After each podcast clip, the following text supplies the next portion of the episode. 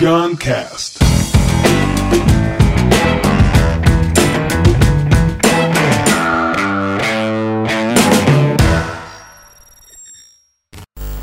Escroto consigo mesmo. É, a gente, essa é uma coisa que a gente vem conversando muito aqui, eu e Liv, e hoje temos Daniel Errara aqui de convidado, monstro Daniel. Vamos fazer um episódio só sobre o Daniel, pra vocês conhecerem. E a gente tá falando sobre como a gente muitas vezes é duro com a gente mesmo, é autocrítico demais com a gente mesmo, é, é escroto com a gente mesmo. Escroto por que não? Porque é, eu decidi meditar todos os dias de manhã um ritual meu de meditar. Aí depois de quatro meses, um dia você não medita. Aí qual é o pensamento que pode vir? Porra, Murilo, caralho, porra, faz meditar, tu é um bosta, não cumpre as coisas, tudo que tu fala que vai cumprir, tu pega e não sei o quê. Isso é escroto, não é não? Se eu fizesse isso contigo, Lívia, se eu falasse, Lívia, tu falasse que ia fazer não sei o quê, não tá fazendo, porra, Lívia é foda, tu fala, se compromete com as coisas, porra. Isso é escroto, entendeu? É grosso. É ser grosso, é escroto consigo mesmo. E aí você vira um seu alto. Um, um autoritário interno, né? Um dedo na cara toda hora. Aí, porra, tem que se perdoar também, né? Tem que. Agora, qual é o limite disso para também não ficar toda hora passando a mão na cabeça em si mesmo? o errar, a resposta definitiva. É difícil, é difícil. Acho que esse é um, exercício de observação constante, né? É, eu pratico The Rose, né? E a gente tem muito disso lá. É de entender o seu limite naquele momento, mas saber que ele é momento, né? Você consegue expandir.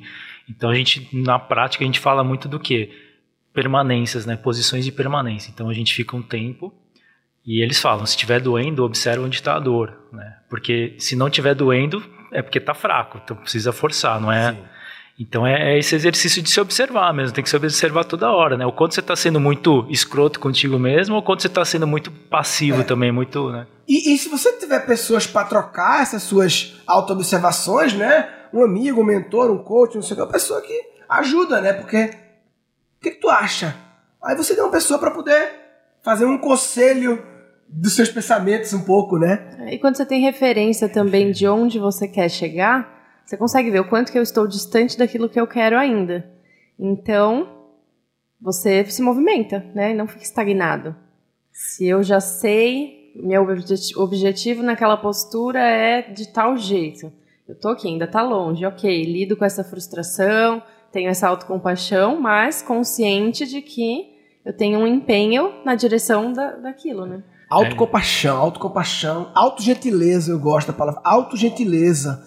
Porque a gente tem que ser gentil com todo mundo. Mas com a gente primeiro, papai. Senão não dá, irmão. Né? Esse lance da Lívia falar da referência é tudo, né? Porque a gente consegue ter um balizamento, né? Do quanto eu tô realmente exigindo demais de mim mesmo ou quanto eu tô sendo muito bonzinho também comigo, né? Então ter referências, os mentores, né? Sim. É, uhum. é, sem dúvida faz diferença total nisso daí. E clareza, né? Eu acho que tudo gira em torno de clareza do eu quero ser o mais fodão maravilhoso ou é qual que é o meu objetivo aqui? Se eu quero chegar nisso em tanto tempo, eu vou ter que ter um ritmo de prática. Se para mim é outra coisa, eu quero mais viver aqui esse momento, posso ir mais aos poucos, você tem outro ritmo. É, então... Comparação, né? As pessoas veem fulano, ai, fulano faz isso com... É, no meu caso, né? Uma das minhas grandes dores é consistência, disciplina. Em tudo, né? É uma das minhas grandes dores. E aí é muito fácil, eu me vejo me pegando, me auto-observo me pegando, olhando para pessoas cuja principal habilidade é a disciplina e consistência, e aí você quer se comparar.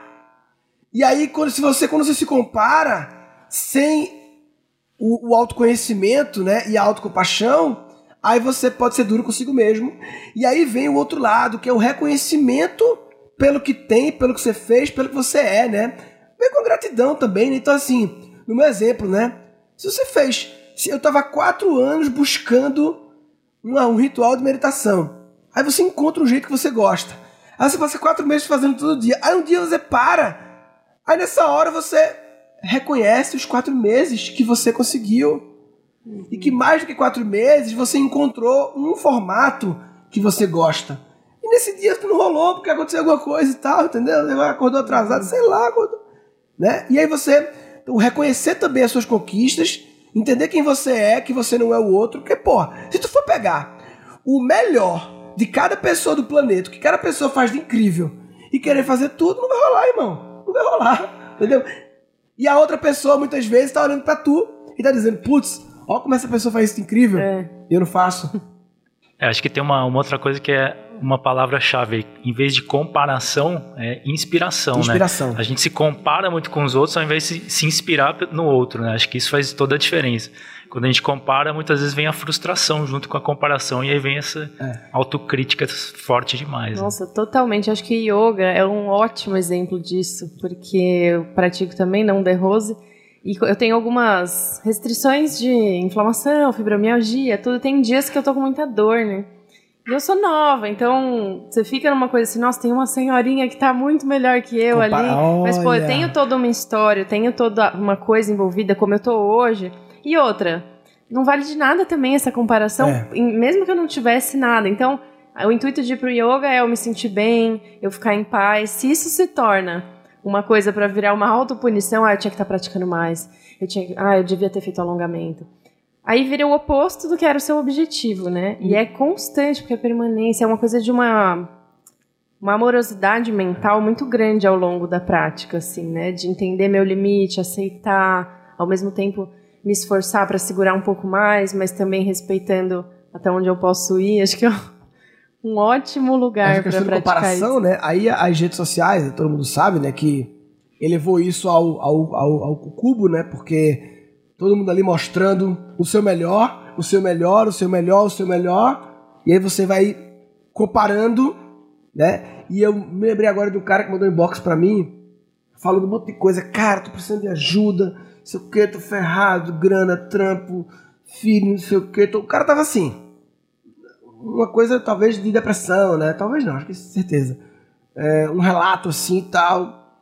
E pedindo alguma ajuda e tal, né? É difícil.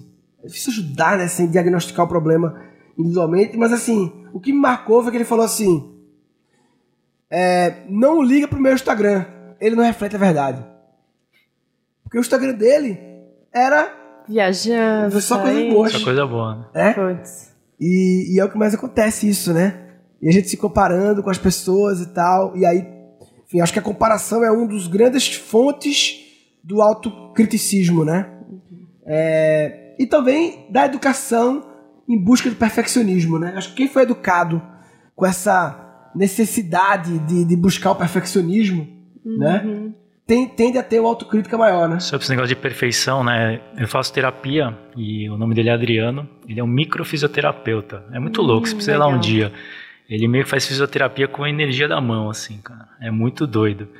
Mas, Sutileza, a gente tá falando da sutileza, é, sutil, a arte sutil. mas no, num dia lá na terapia ele trouxe essa reflexão pra mim, né? Porque eu, eu venho de uma família oriental e tem muito de cobrança, né? De, de ser perfeito, de ter tudo perfeito. E, e aí ele falou assim: Daniel, é, já parou pra pensar qual é o propósito básico de todo mundo que tá aqui? Aí, não sei, é evolução. Tá aí, evolução. Evoluir, né? Já imaginou se tudo fosse perfeito? Como que seria? Aí não teria espaço para evolução, né? É. E, então é muito isso, né? A gente busca uma coisa porque aí ele falou assim, se tá perfeito, não tem mais propósito, então pode morrer, né? Uhum. Então isso ficou na minha cabeça de que o perfeito não existe, né? O que existe é o feito e sempre pode ser melhorado. É, tem muita gente educada com esse negócio da perfeição, né? Que aí tem a ver, muitas vezes são gerações e gerações, né? Que foram educadas nisso, aí cobra do outro, não sei o quê. E eu vi uma frase maravilhosa, que isso me fez lembrar, mas não tem, tem uma relação, mas eu vi no livro, um livro chamado Amar é a Única Revolução. E uns alemães aí, e a frase que eu vi é: Se uma criança só é benquista por seus educadores, pais, professores, porque ela atende às expectativas que, o- que os educadores querem, ela não está sendo amada e sim utilizada. Nossa, Uau. forte. Ela é um utensílio. Hum. Ela é um, um, um utensílio, uma ferramenta. um- um- Uhum. Ela é útil. Que alimenta algo no outro, né? alimenta No no educador, outro. no pai. Então, ter o meu filho perfeito me faz, alimenta a minha necessidade de perfeição E a minha não, não ter conseguido atingir a perfeição, minha frustração por não ter atingido. Então agora eu tô com outra, outra, outra ferramenta agora para atingir. Esse ser aqui. Através dele eu vou atingir. Perfeição como pai que criou um ser humano perfeito. E além da perfeição, acho que tem culturalmente uma coisa também de, de ganhar, né? Vitorioso, ser o primeiro lugar, de ser o melhor. Sim, a competição. Então, assim, eu tenho que ser um pai, se meu filho corresponde, eu sou um pai de sucesso. Se eu faço essa postura direito, todo mundo vai olhar e vai achar que, ah, eu estou fazendo direito, eu estou bem, eu estou ganhando, eu sou o melhor. Então, isso daí acaba com a pessoa também, né? Competição e comparação são quase irmãs, né? É. Competição e comparação, lógico, toda vez que há competição, há comparação, né? Esse uhum. lance aí tá muito no reconhecimento, né? A gente busca reconhecimento no externo em vez do interno, né? Lá na prática a gente olha muito para isso, né? É, não espera que os outros. É, você tem que sentir. Olha para você, se veja nessa postura e vê como que você tá, né? Está uhum. bem assim. Se você estiver sentindo poderoso, bem, então tá tudo bem, né? Sim. É, Aí pessoas falam assim: "Ah, mas como é que eu vou fazer? Porque eu tô num ambiente aqui rodeado de pessoas, todo mundo exigindo que eu seja perfeito, todo mundo sendo duro, todo mundo sendo duro consigo mesmo, sendo duro comigo. Tem pessoas que estão nesse ambiente, mas aí vem é, a diferença do da postura vitimista ou, ou como João Cordeiro diz, desculpability uhum. versus accountability, né? Porque sim, o ambiente interfere, claro, o ambiente influencia, mas você escolhe o ambiente. Aí é que está o seu poder. Você escolhe o ambiente sim. Ah, não, mas eu não escolho a área que eu trabalho. Escolhe sim, porque você pode, de um jeito criativo, tentar mudar de área, ou mudar de empresa, ou mudar de pessoa, não sei, ou continuar nesse ambiente, mas tem paralelo, que é muito o que a gente está fazendo de comunidade, né? O trabalho que o Daniel Errara, vou fazer um episódio só com ele, mas assim, só introduzindo rapidamente, ele, a gente se conheceu através de aprendizagem criativa, ele fez o curso lá atrás, turma o quê? Dois? dois turma 2. Turma 2, quando ainda era tudo mato, 2015, 2015. E a gente ficou amigo, próximo, e ele é um cara que trabalha na grande empresa Oracle, é, é um cara que. A gente tem um case até dele. Ó, quem quiser ver, o vídeo que a gente fez do Errara ficou lindo. Pelo amor de Deus, ficou, ficou. lindo. A gente não divulgou em massa. A gente divulgou em massa assim, não, né? Não muito. Está no YouTube, mas está em lista, porque. Então eu vou colocar no episódio desse podcast, Guncast com BR. Qual é o nome desse episódio? Escroto. Escroto. escroto, então. Escroto vai estar tá lá o vídeo do Errara, lá no episódio escroto. não seja escroto consigo mesmo, é isso?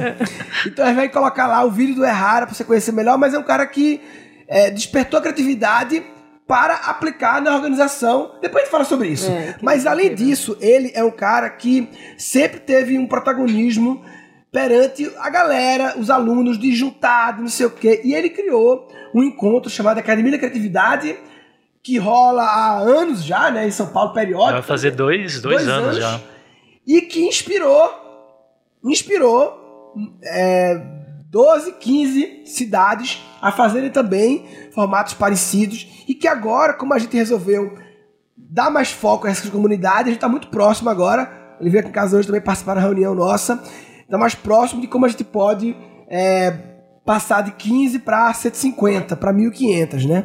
E eu acho que essa busca da gente, quantas pessoas que frequentam lá a Academia de São Paulo, que tu tá todo mês, eu fui ali tenho certeza que metade ou mais ali estão em ambientes tóxicos, não abertos, de julgamento, de crítica, não estão?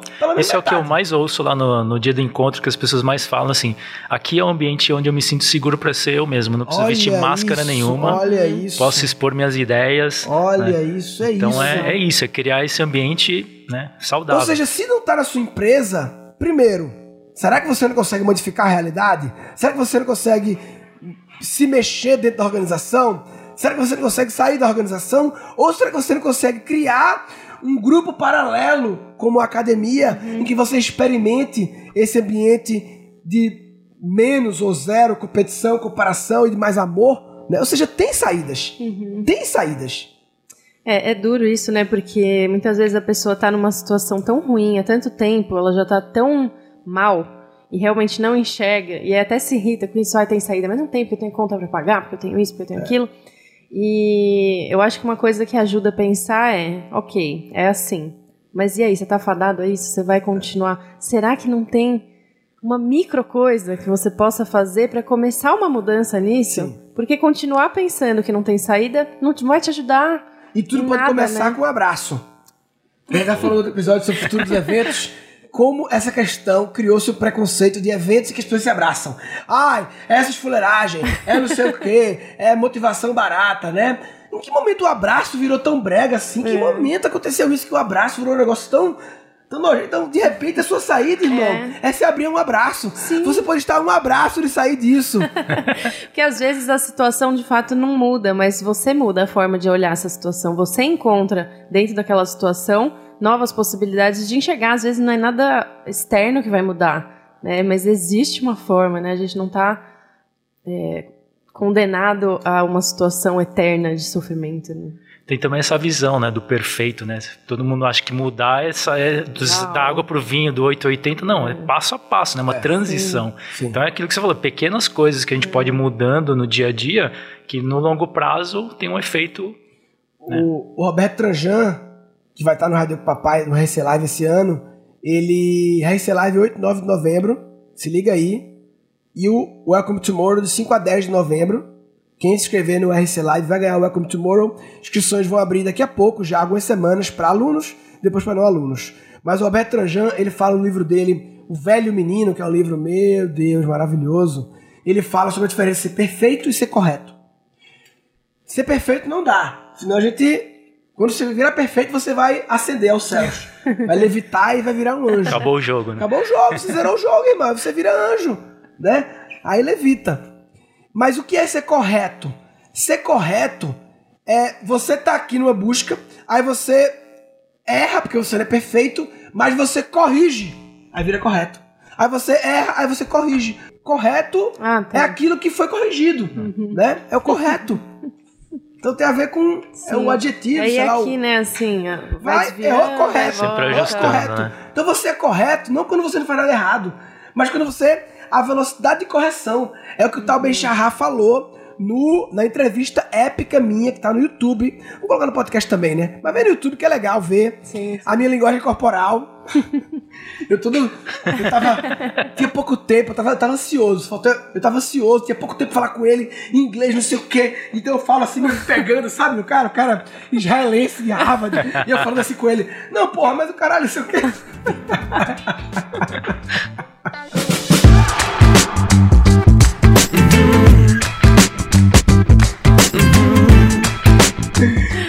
é um vídeo que a, a camada visual ela tem uma experiência a mais do que a camada auditiva. E é inglês também. E também em inglês, né? Mas assim, ele fala que stress management, um dos cinco pilares da felicidade é stress management. Ou seja, não é não ter estresse.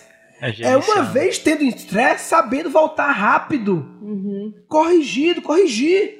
Estresse vem, corrigiu. Estresse vem, corrigiu. É, porque Cada vez melhor. Até porque o estresse numa dosagem certa, Sim, assim, tal, fina, claro. ela é, é positiva, igual né? É um- A droga, né? O remédio, É. o veneno versus a. É, E ter o objetivo de eliminar estresse também é estressante, É estressante, porque não vai acabar. Não acaba, né? Você tem que aceitar que o bicho vem e aí você recebe ele. Porque senão é essa frustração que nem da meditação. Ai, tá indo bem, tô indo bem, não tô estressada. Né? Fui pro retiro, voltei em paz, aí um dia me estresso, aí você fica mais estressada, eu não acredito que eu tô me É, estressando. porque além do Estresse é tem a, a frustração de estar o estressado. dedo, o dedo na, na cara interno. É o dedo na cara interno, né? Exatamente. Tem que parar com o dedo na sua cara interno. Não basta não fazer isso com os outros, que isso é assédio moral. Isso também é um assédio moral, né? Tem uma, uma, uma imagem que eu sempre coloco na minha, na minha frente, assim, quando eu tô nesses momentos de querer ser consistente demais, certinho demais, né? Que dá aquela visão de linha reta, né? É. Ser consistente, né? Não ter variação. Só que aí imagina aquela cena de filme que o cara tá em estado terminal, lá na cama do hospital, tem um aparelhinho ali do lado que tá fazendo ali, né? Tum, tum, sobe, desce, Ah. a sobe, vida é desce. assim. Aqui na Na hora que não. estabiliza, vira uma linha reta, o cara já foi, Vira né? anjo. Já É. foi. Levita pros céus. Acho que essa é uma grande, é um grande desafio, acho, até para essa questão de autocrítica, imaginar uma, uma evolução estável, né, e consistente. É. Ah, então agora eu já aprendi isso, eu melhorei nisso, então agora eu não posso voltar a ter aquilo. E aí, quando você se vê de novo estressado, ou se vê pior numa postura de yoga que você já tinha conseguido melhor, ou perde a consistência de alguma coisa, aí gera uma coisa, sei lá, mais intensa do que era antes da sua frustração. Lidar com essa altos É e baixos. É isso. Então, Não seja escroto consigo mesmo. sem dedo na cara de si mesmo. Sem assédio moral consigo mesmo. Com mais amor consigo mesmo. Com mais gentileza. Com mais perdão consigo mesmo. Sem ir pro outro extremo de ficar frouxo, de não buscar o desconforto, né? É a história da dor da yoga, né? Tem que ter a dorzinha, mas respeitando o seu limite, buscando pessoas para te ajudar a perceber, para não ir para nenhum dos extremos. Então, é isso. Mais uma coisa? Acho que Isso não, aí. isso daí. Mais amor consigo Mais mesmo amor. e com os outros também. Mais amor. Então, se você não está buscando o alto amor, o alto perdão, o alto gentileza, o alto não escroto consigo mesmo, o alto não dedo na cara de si mesmo, você está de brincadeira na tomateira. Tá de brincadeira na tomateira. Neste episódio foram capturados quatro insights. E quando você tem referência também de onde você quer chegar, você consegue ver o quanto que eu estou distante daquilo que eu quero ainda. Então, você se movimenta, né? E não fica estagnado. É, acho que tem uma, uma outra coisa que é uma palavra-chave. Em vez de comparação, é inspiração, Inspiração. né? A gente se compara muito com os outros ao invés de se inspirar no outro, né? Acho que isso faz toda a diferença. Quando a gente compara, muitas vezes vem a frustração junto com a comparação e aí vem essa É. autocrítica forte demais. Se uma criança só é benquista por seus educadores, pais, professores, porque ela atende às expectativas que, o- que os educadores querem, ela não está sendo amada e sim utilizada. Sim, o ambiente interfere, claro, o ambiente influencia, mas você escolhe o ambiente. Aí é que está o seu poder.